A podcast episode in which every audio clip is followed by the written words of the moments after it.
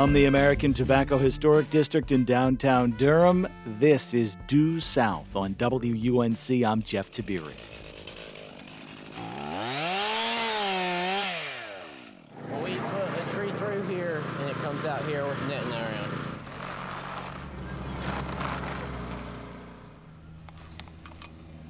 I'm going to try to get it real nice and tight on top of the car here.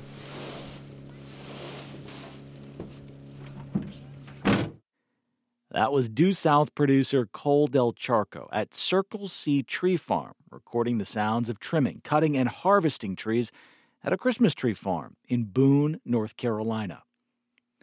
Did you know that North Carolina is the second largest Christmas tree producing state in the country? We're going to get deep rooted into those Fraser firs today. This hour, we'll hear from Amber Scott of Cline Church Nursery in Fleetwood, North Carolina about what it's like to send one of your Christmas trees to be put on display in the White House. Then later, from an entrepreneur, activist, and bakery owner who delivers bread each Christmas tree harvesting season to shops in those mountainous communities. Leoneda Inge talks with Manolo Betancourt about the connections that he's made to many of the migrant workers who help harvest Christmas trees. First, where the trees come from, prices, how the industry works, and of course, favorite ornament placement. That's a very important detail. With two people who work closely with Christmas tree growers in North Carolina. Dr. Jamie Bookwalter joins us from Asheville. She's a mountain conifer integrated pest management specialist with NC State Cooperative Extension Forestry. Hi, Jamie. Hi, pleasure to be here. And Dr. Jim Hamilton, Watauga County Extension Director with uh, the NC Cooperative Extension, also from NC State, joins us on the line from Boone. Dr. Jim Hamilton, welcome to Due South. Thanks, Jeff. Appreciate the invite. Glad you guys are here. Hopefully, we're going to have some fun chatting about Christmas trees. I, I want to just start with what the Christmas tree supply has been like this year. Jim, you want to take that one? Well, the supply of, of trees over the, the last several years has been very, very tight. There's sort of a long macroeconomic history to the status of supply and demand in the in the industry.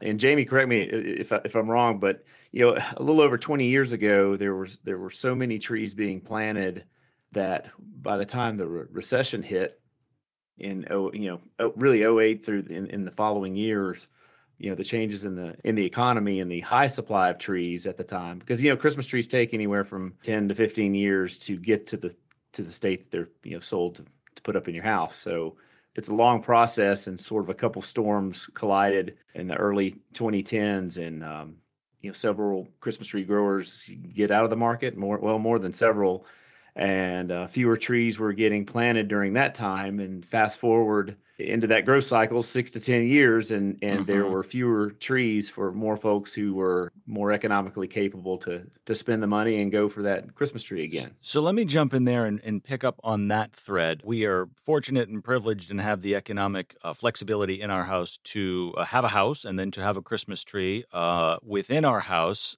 I was a little surprised this year to to find that our seven to eight foot tree was right at a hundred dollars. Talk to me about prices, either this year or the last couple of years. How have sure. they risen, or or am I just way off base on that? Well, just like everything has risen, the, the, the cost of fertilizer has, uh, you know, in some areas I think quintupled. It's it's very hard and more costly for labor. So the prices to grow that tree have increased over the years. So so yeah, uh, sticker shock you know might be something that we're all used to with every product ac- uh, across the board. But um, you know, frankly, you know, working with a lot of these Christmas tree growers, I'm happy for them that I think they're finally getting the price that they deserve for nurturing this you know this tree in the field from seedling all the way to you know a full size seven eight you know 10 foot tree and visiting that tree year over year and checking it for pests and fertilizing it and that's the, the, the cost of business in, in, in my opinion. Uh, Jamie, North Carolina is the second largest producer of Christmas trees in the country behind only Oregon. Uh, I'm wondering if you'll tell us uh, about where Christmas trees are being grown in North Carolina and why they're so prevalent in these locations.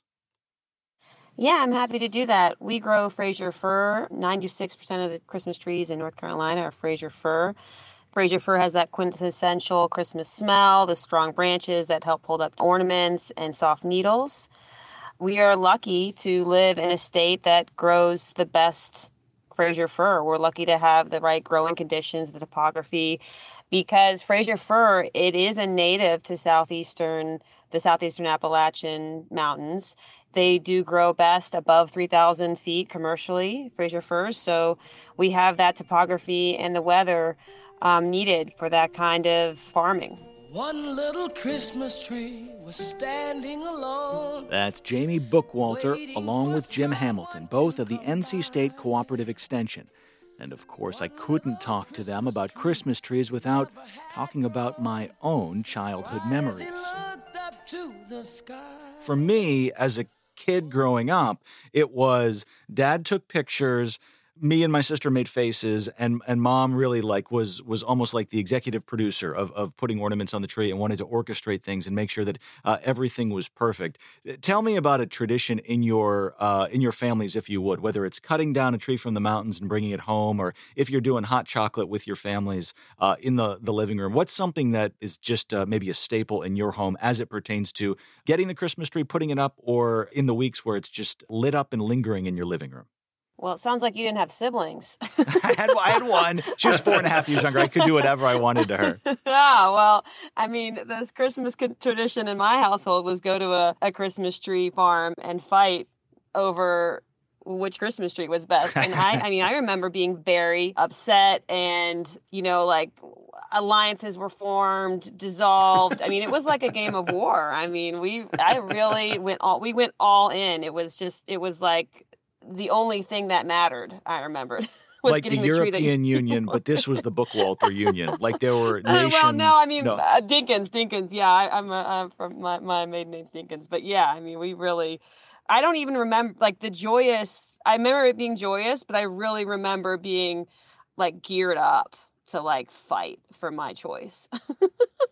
Jim, what about you? What do you remember about uh, Christmas trees and y- yeah, so as as a kid, I grew up in, in East Central Alabama. So we would actually go to uh, you know go go into our, our woods. We had forested property, and we would cut a red cedar down. And I don't know if you know what a red cedar is, but it's a pretty prickly tree species that you know loses its needles within four to five hours after cutting it down and and mm-hmm. being in a dry house. So uh, but when when we moved up here to uh, to when I moved to North Carolina over 20 years ago, um, I started doing my doctoral work. You know, brought my wife up to our first farm, and that's what we've done ever since. We, uh, you know, my kids, you know, grew up going out to a farm and picking out a tree and doing the hot chocolate and the hayride.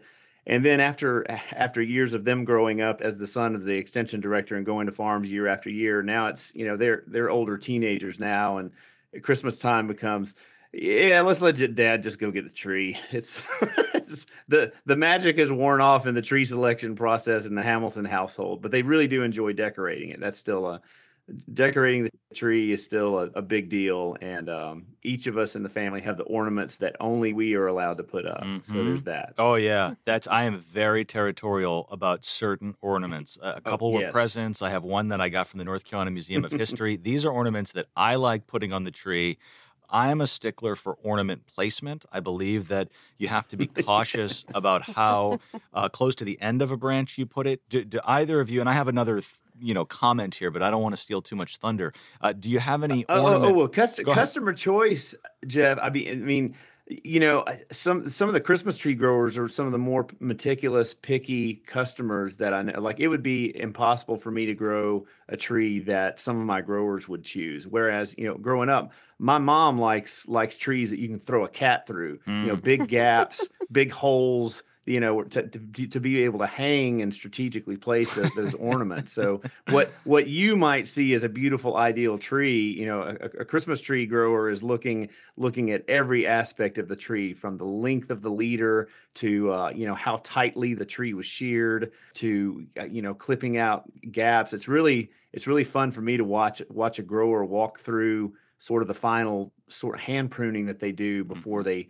tag the trees to mark them as as premiums or number ones or number twos. They're pick they're they're noticing little glitches on a particular tree that I would never see as a as a customer. But we have young children and a cat at our house, and what I have uh, had to be mindful of in recent years is you can't have anything that is breakable too low because the cat might swat at it, And when the kids, uh, ours are five and two, help put ornaments on a tree, um, it's wonderful, of course, to have them helping, but you need at times to uh, aid them in picking them up. Otherwise, you'll get a concentration of ornaments in just a very small area right at the bottom, uh, which looks really cute, but also really silly.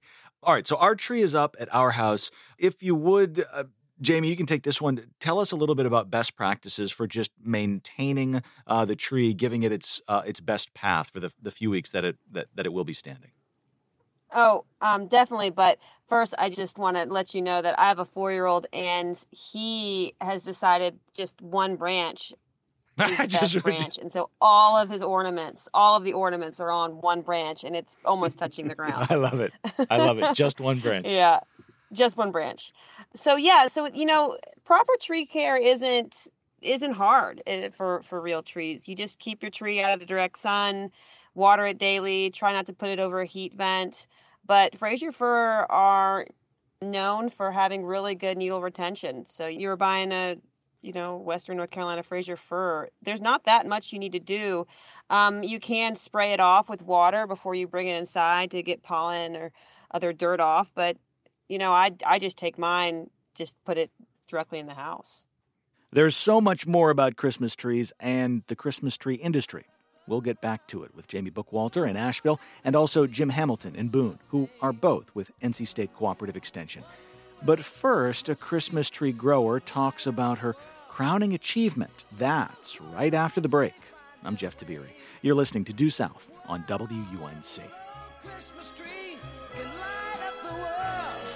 So let me see on Christmas Day. Welcome back to Due South. I'm Jeff Tiberii. For the rows and rows of trees lining this remote farmland in Ashe County, only this one tree draws as much attention as it does. This is an 18 and a half foot native fir tree. This 19 year old Fraser fir is headed to a very special place. Uh, my name is Amber Scott. I am a co-owner and sales manager at Cline Church Nursery, and we're located in Fleetwood, North Carolina. Amber Scott, along with her brother Alex Church, run their family farm that includes 550 acres of Fraser firs. Amber says they're considered a mid sized farm and that they have about 60,000 trees. One of those trees earned its spot in the Blue Room on 1600 Pennsylvania Avenue at the White House this holiday season.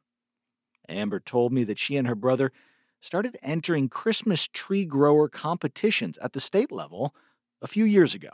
And we've competed at the national level now for um, a couple years. In fact, for 2022, we were named the reserve grand champion and had the honor of presenting the vice president um, with her Christmas tree for the year. And then this year for 2023, we were um, blessed enough to be named grand champion for this year. And that is how you earn the honor and prestige of being able to present a Christmas tree to the White House.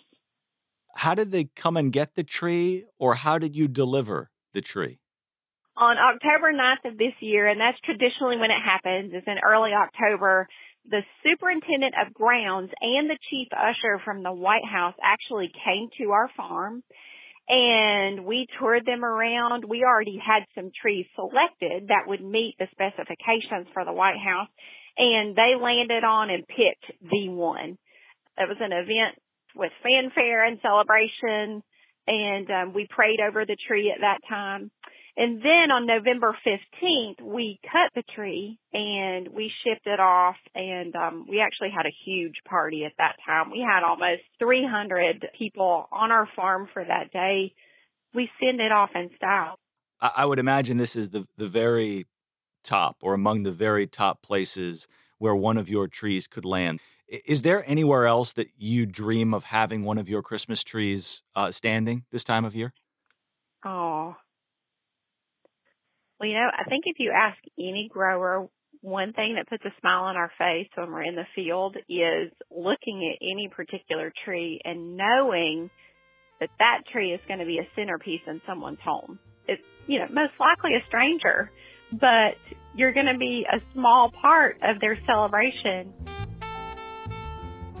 and that we can be a part of, you know, providing a piece of Christmas for families all over the country. That, I don't know, that just, that part of it is still the most incredible piece. So to be featured though at the most recognized house in the nation this year, that's a, yeah, that's a real special thing for us.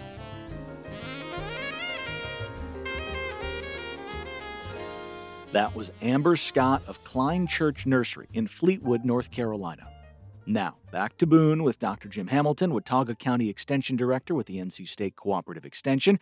He actually wrote his dissertation on labor dynamics in the Christmas tree industry.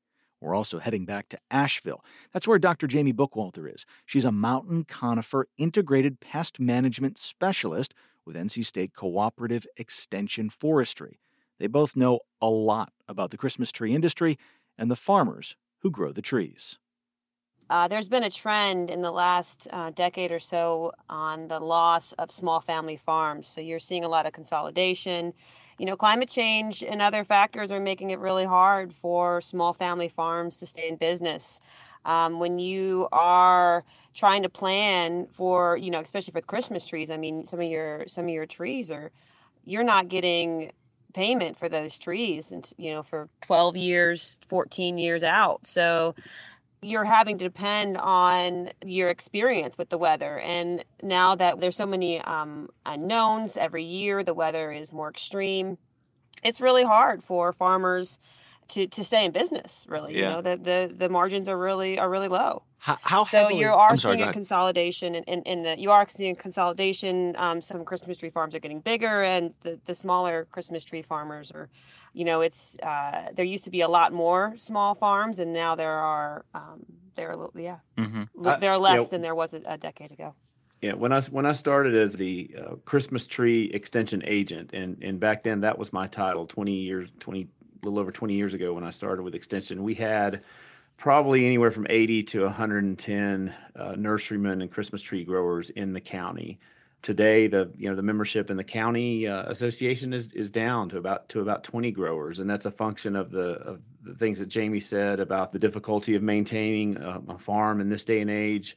Watauga is a high tourism area, and with that, um, you know, I, I, joke with folks that we grow more houses than we do uh, trees here now in the county, as um, as vacation homes have sprouted up, and the cost of land and the cost of doing business has increased for for farmers here in uh, in my specific county. But Right. uh, but the ones that that are still growing, you know, they're still you know they're small family farms that uh, either do wholesale and or choose and cut, or they you know they're they're selling their trees on the farm to customers who come from all over the place just to you know capture some of that christmas magic going out and creating traditions and memories you know out, out on the farm we still have uh, a number of farms that cater to uh, to that clientele and, and that's that's keeping those farms in business Jim Hamilton is on the line from Watauga County. Watauga uh, borders uh, Tennessee uh, to the west and uh, Avery County to the north, and just above Avery County is Virginia. So Watauga in the northwest reaches of the state in the high country. I'd love for either of you, if you can, to just to touch on the agro-tourism side of this in North Carolina.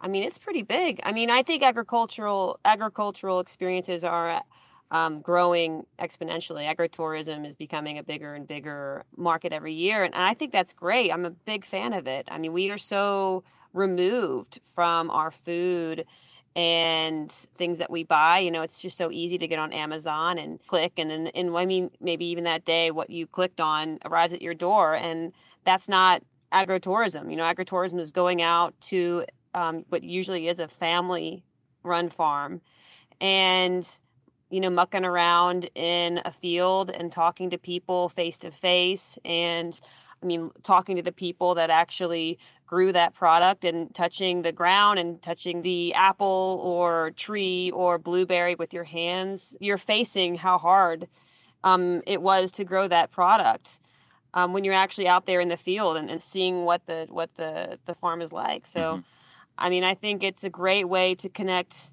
Today, you know, we don't even leave our house for work. A lot of us. Right. So this is something that we actually have to, you know, go out and and make connections to do. And I think that's I think that in many on many different levels, you know, social, cultural, environmental, you know, Mm-hmm. these this is great. It's a great thing to do. Jamie Bookwalter and Jim Hamilton are here on Due South. They're with NC State Cooperative Extension. They're chatting with us about the Christmas tree industry in North Carolina. I, I would love to hear from you both about the environmental impacts of Christmas trees, thinking about growing them, cutting them, transporting them, the, the various uh, variables that are related as we think about the carbon footprint uh, with all, I guess, from from planting to disposing as it pertains to the Christmas tree. Is this an environmentally friendly activity? Is this something we should uh, be thinking? I don't know more more thoughtfully about.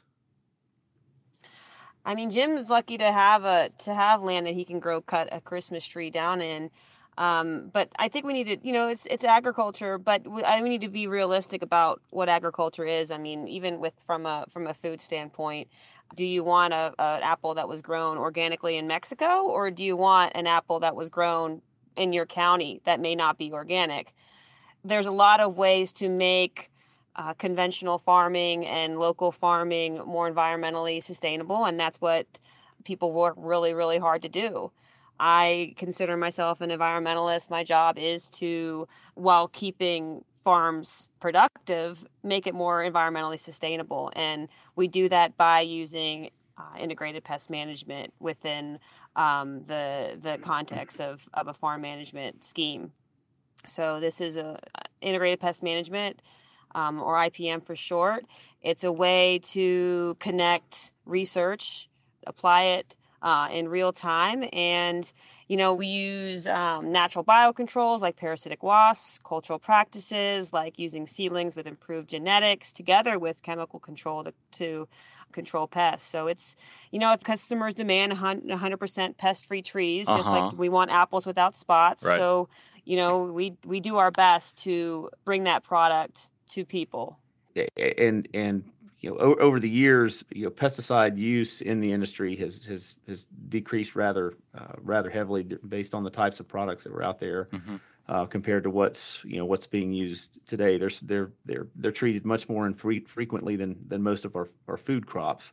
You know I, I get questions a lot and do and have to do a lot of, of myth busting here because you know uh, farming and the impacts of agriculture sometimes uh, catch the public's eye and um, NC State's done a lot of research over the years to show, you know, what are the actual impacts to uh, to streams because of this commercial production of, of, of Christmas trees over X number of years.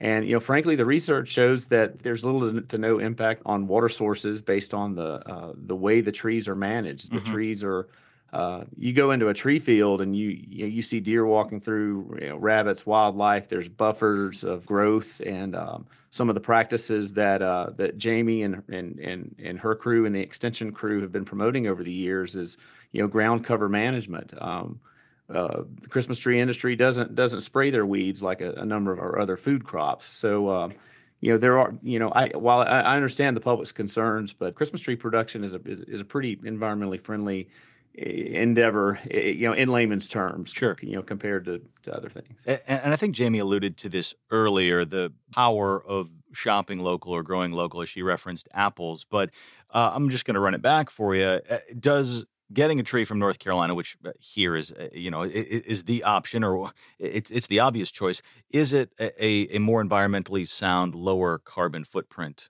uh, exercise choice? Oh, a hundred percent. I mean, if you're comparing to a fake tree, I mean that fake tree was made in a factory overseas that probably had no environmental control. I mean, carbon footprint aside, I mean, you can't tell me that the these trees that are grown overseas, you know, they're not grown in Europe. they're grown in places with no environmental controls. And then they're put on container ships and they're made of oil, you know, they're made of plastic and they're you know shipped across the world to here and um, you know they come to your house and and then they have a lifespan of a couple years and then they go into you know they go into a dump will and they'll never decompose. I mean how long does it take plastic to decompose? It doesn't ever actually Right. decompose. It just becomes smaller and smaller and smaller plastic particles. So compared to um, a plastic tree i mean i don't I- there's no comparison in, in my mind in terms of carbon footprint Jamie Bookwalter and Jim Hamilton are with us on Due South. They are with the NC State Cooperative Extension.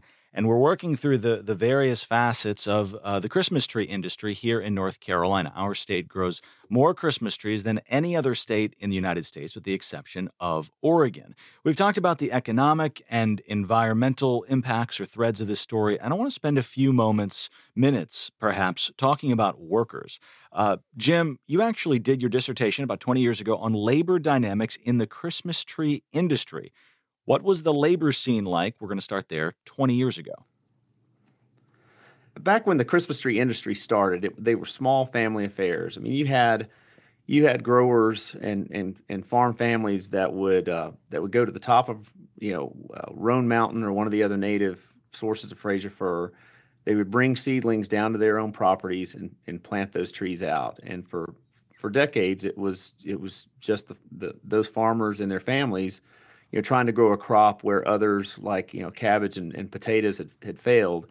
And as sort of the the, the affluence in, in, in the mountains and the tourism industry increased and more industries were available for those farm families or uh, you know sons and daughters of these farmers to, to you know to go out and make a living, the labor market sort of shrunk for local labor. Uh, you know, in the research that I did, it, it was sort of generally known that the you know the first what you would call migrant workers came to the mountains in uh, in the early 80s and started working on farms. As production of trees increased over the years, the demand for that labor also increased, and and growers were often found you know shorthanded when it came to labor. And so for the last, I would say for the last oh, 25 or more years, producers have relied on the guest worker visa program, the uh, H-2A program for agricultural labor, for probably around 80% of the uh, of the industry's mm-hmm. labor and th- these are these are seasonal workers. Some of them come in on those visas in, in March to really start the season. Oh, wow. That's sort of the late February, early March is the kickoff for sort of the the the, the planting season and fertilizing, and then um, you transition into shearing season in the summer, and then you know the harvest season in Western North Carolina usually starts in mid October, and at, at that time you'll see farmers and farm crews bolstered by um, other migrant workers who have been working in sweet potatoes or tobacco on the eastern part of the state come to the western part to sort of finish off their you know H2 uh, contract for, yeah. for the year, and they, they they wrap up their their year of work in Christmas trees and in in the harvest. So, you know, we've had um, uh, you know migrant workers or visaed uh, farm workers here in in Western North Carolina since uh, since the 80s. Uh, part of my research was I, I asked, uh, I did interviews and participant observation with farmers and with farm workers, and I asked workers, uh, uh, you know, what what are they? What are the most common injuries on the farm? And and uh, you know, the th- three of the things that they said, uh, you know, uh, were were machete. When I say machete, to, to shear a Christmas tree, to shear Fraser fir, they use these very lightweight, thin machetes. They almost look like elongated butter knives. And you walk around the tree swinging the swinging that machete and you're tipping just the, the, kind of the newest growth to really give those trees that pyramidal shape. And if you if you don't do it the, the, the, right way or if you get careless you know and you whack yourself in the knee you know you're gonna you're gonna you're gonna cut, cut yourself. Um, but we've also done training with the workers because another thing that they brought up is uh, uh, you know uh, bees and wasps and I can speak from experience. I was helping a crew shear some shear some trees one time, and um, I was in one row, and of course I was I was way slower than than they were, and I was getting towards the end of my into my row, and one of the workers came to me and pointed out, it's like, hey, don't don't tip that tree. Well, there was a there was a football sized hornet's nest uh, sitting in the middle of oh. one tree on the other side on the side that I would not have seen, and uh, so you have wasps. Um, you know, different people have different allergy levels to, to, to poison ivy, but there have been workers taken out of commission because they're pulling uh, poison ivy vines off of a tree and they, they, they just didn't know what it was. And uh, so that's you know part of the part of the farm safety training that I've assisted with over the years is is some some safety training on some of those things. You know, poisonous spiders, the snakes you need to look out for. Mm-hmm. You know, plants that can cause a rash or reaction. Um, I was a Peace Corps volunteer years ago in in in, in Paraguay, South America, and and my wife's from Argentina, so I I speak. I'm a I'm a dude from Alabama who speaks Spanish with an Argentine accent, so that's um I get I get a lot of funny looks when I start giving my my safety spiels, but um you know I think we we've we've done a good good job um, preparing workers for some of the risks that are involved on the farms. Jim, how well are these workers paid, or how poorly are they paid? So the workers in the uh, in the H2A program are paid what is known as the adverse wage rate, and that is a it's a minimum wage based on the Department of Labor's determination on what is fair and, and competitive, and, and that is to keep workers from being paid less than the prevailing wage rate. So uh, I believe right now it's it's just under fifteen dollars an hour is the adverse wage rate for North Carolina. Jim shared that as part of the H2A visa program, employers are required to pay for housing, which Jim says is usually basic cabin like housing that's inspected by the Department of Labor. Jim also shared that North Carolina has one of the highest numbers of H2A visa workers, around 10,000. And he notes that not all of those visa holders work in the Christmas tree industry, but he says a lot of them come to Western North Carolina at the end of the season to work long hours on Christmas tree farms before heading back to their home countries. Thanks to Jim Hamilton and Jamie Bookwalter, both with NC State Cooperative Extension, for joining us on Due South. After the break, Leoneda Inge talks with an advocate for migrant farm workers, including migrant Christmas tree farm workers. His connection to these communities is personal and professional. I'm Jeff Tiberii. You're listening to Due South on WUNC.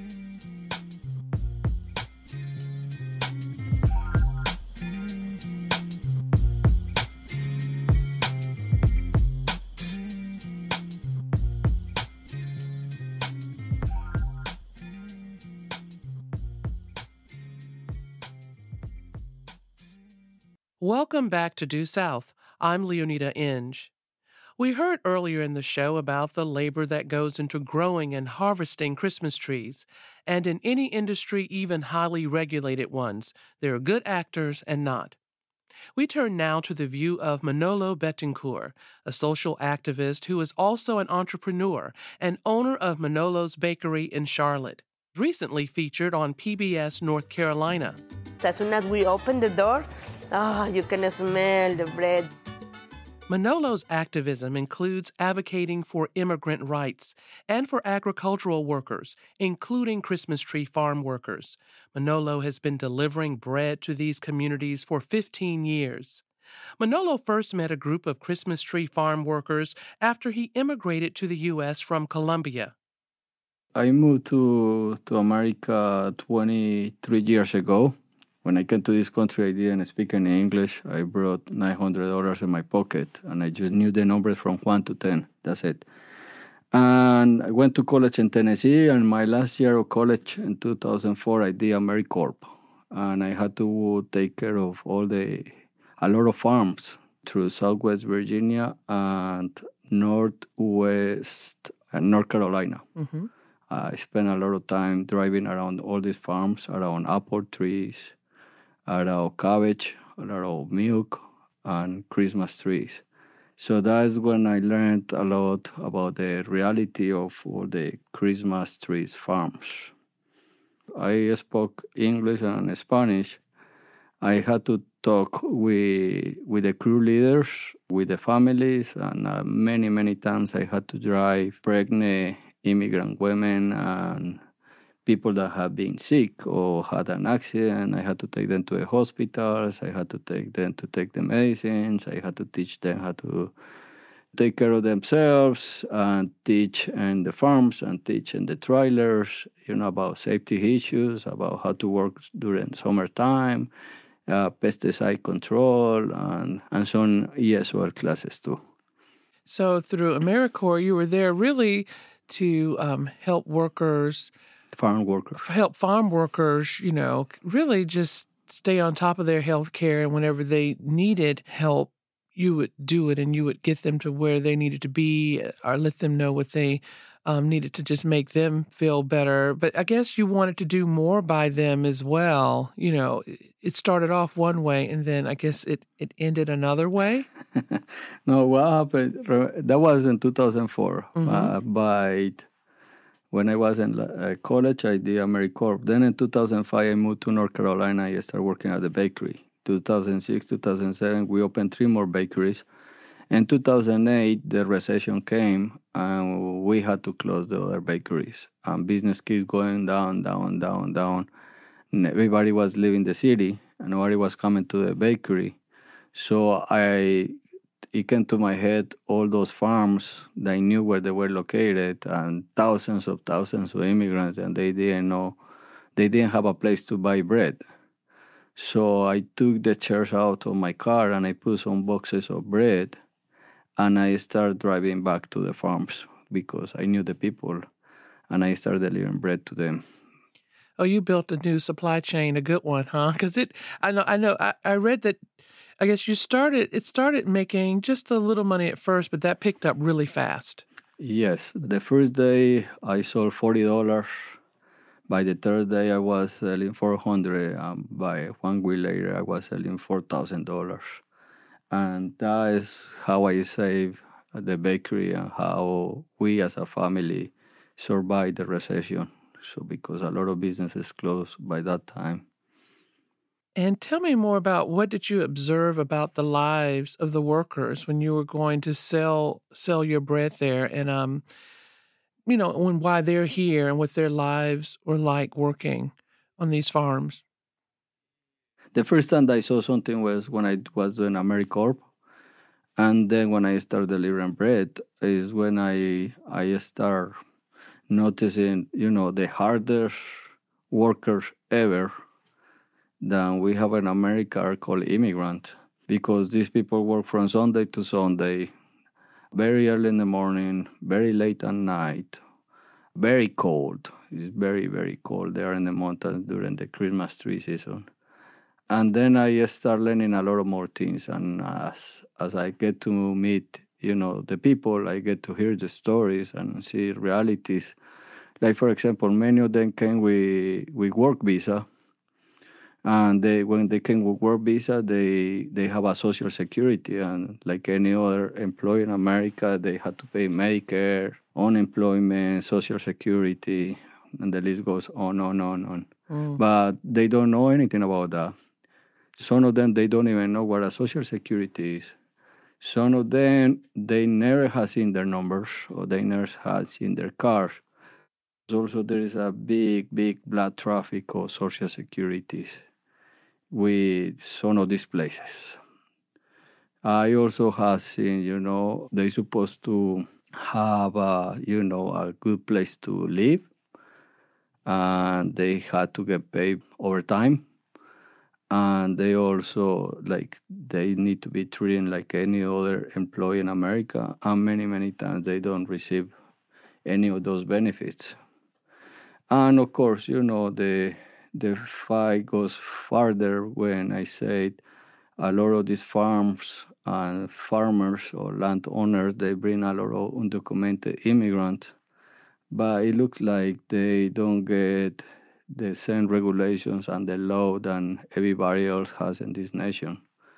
As we suffer a lot here and with the previous administration in Charlotte, through we eyes and the policies, you know, the racist and terrorist policies that many of our government bring to us, that doesn't apply to white farmers through the state of North Carolina. And North Carolina is still few of the states that allow kids uh, from 12 years on, sometimes even 10 years old, kids can allow to work. They're allowed to work in the farms. That includes also, you know, the kids are born here in North Carolina and the kids are Mm. bring by immigrant families or are born by immigrant uh, here in the state. Is that for Christmas trees too? No, that goes for everybody. Mm. Remember, North Carolina has 100 counties. I've been around 60 counties. And the Christmas trees, North Carolina is the second state that sells more Christmas trees in the nation. So all those things I had told you goes for, you know, a few months. But then we had the cabbage and we have also the peaches, uh, apples, uh, cotton. We had the pork industry, the cows, and the fishing. So there's too many immigrants and farmers employed through the state. Mm. Have you seen um, young people during this time of year, or I guess whenever you would harvest the Christmas trees, but actually handling and harvesting these big trees? Yes, ma'am. I also have seen like many times the people ha- that work in the in the ornament, the decorations, they get paid as for more decoration than they made. They don't get paid by the hour. So sometimes these people wear diapers, so they don't have to go to a restaurant and they don't take time off because as more ornaments than they make, more money than they get paid. So that is, you know, that's a different reality. That's the hypocrisy of the system. You know, here at the cities, and we are very well regulated. Sometimes they take a bunch of us, and they, but the law it looks like it's not applied to everybody as equal in this in this state. Well, I'm speaking to Manolo Betancur, an entrepreneur, a baker, an activist, owner of Manolo's Bakery, and he's in he's based in Charlotte. And we're talking about the Christmas tree industry in a way how you've kind of interjected your life into that um, and you know just you've met a lot of the immigrant workers in the christmas tree industry mainly by feeding them selling them your bread but you've also been able to witness you know their lives and i guess in many ways you'd like though their lives to be improved Totally, totally. Because, no, and don't take me wrong. You know, I'm talking about in a, in a proactive way for people to to to to realize and to know and to learn about these situations, and in order for us to tell our representatives and and to tell our in people in Raleigh that that okay, there is we also have a voice, but sometimes we as small businesses or as an immigrants or as minorities we don't have big pockets to send to to our representatives in Raleigh but they're forgetting that they work for every single citizen and every single person that lives and works in North Carolina. So we also have a voice and we also have rights. And we are fighting and we need for the law to be applied to everybody. Look, if you have a small business here and you employ immigrants, is a there are big big chances for immigration to come to your business or to pick their employees up at the parking lot like happened in my bakery. But then, meanwhile, we have farmers that employ hundreds and hundreds of immigrants, many of them undocumented, and nobody goes to visit them. So where where the law is applied Or to the weak, to the one who doesn't have the big pocket, or so why too many people don't want to don't want to to to do the right thing. So remember, the only thing the evil needs to do to win is to do nothing. For good people to do nothing. what are some of the conversations you've had i guess recently with some of the workers um, there Well, there's always the fear. The, we also always we are carrying fear. There's always fear that my bakery is gonna become a target, like ha- happened before. There is always fear that uh, some of these people are gonna lose their jobs. There's a big fear with the crew leaders because I tell you a story. 25 years ago, uh, uh, a Mexican with an American, they they plant 250 Christmas trees somewhere in North Carolina in a big farm. 25 years later, the owner of the land with his sons, they are rich, they are millionaires. They own a lot, a lot of land. They own a lot of houses in this town. And, and the crew leader, the other guy, the Mexican guy who planted those trees, he doesn't even own a house. So this guy he charged rent to the people that can, that he employs. And many times the law says that he has to provide the house if he's bringing guest workers from another country. So because people don't know the laws and many of these employees don't know the laws here in america so they're just quiet and any dollar is represents a lot of money so we're in latin america so they they're okay with that but they they are they don't know that they than a farmer or a landowner like ha happened before in the history of America is abusing of them. It's another kind of slavery. Mm, so what what keeps you going though? Because I, I hear there've been raids at your business, you know, and how does this relate to definitely um, the the Christmas tree industry and the people where you visit and sup- you know you supply your your bread to? Um, have you had to change what you do in any way in the past few years? Yeah, a few years ago, I show up at work at the bakery and I saw my team crying. You what happened? And I say, you know, six undercover agents for I speak one of our co-workers at the parking lot. They were calling him Richard, and his name was Matthews. and I say, gosh, man, this went so way farther than I thought. And so I had to. It was a, it was tough for me to to see, you know, my team crying, the fear of my team, the fear of my customers because nobody was showing up at the bakery. Everybody was in social media. ISIS and Manolos, ISIS and Manolos, don't go there Mm. because ISIS are on there. And my own fear because if I don't have customers and I don't have employees, I don't have a business. So that has been the only time in my life that I really thought maybe I need to shut my mouth more or maybe shut my business. And then I also said to myself, man, it's too late. And It's too And- late to shut your mouth now. yeah, it's too late, and I'm not gonna do that to my kids. I really want for to leave a legacy to my kids and to the immigrants' kids and to anyone in America who really wants to fight for freedom and and rights. So I just opened my that day. I opened my mouth harder, and I wrote a post, and I say, if you care about small businesses owned by immigrants, please show up to the bakery because look at my parking lot and look at my bakery full of bread. If you don't care, that's fine too. I will move my bakery to a more friendly place. And that has been the biggest demonstration of love that I ever had in my bakery and pretty much in my life. People from Raleigh, from Winston-Salem, from Durham, from from Waxhaw, from all places at the city show up at the bakery. I had I had never seen that many Americans in my bakery Really? And didn't know anything about tamales, and they say, I want 20 tamales. Another one, there's no birthdays in my house, but I want a cake.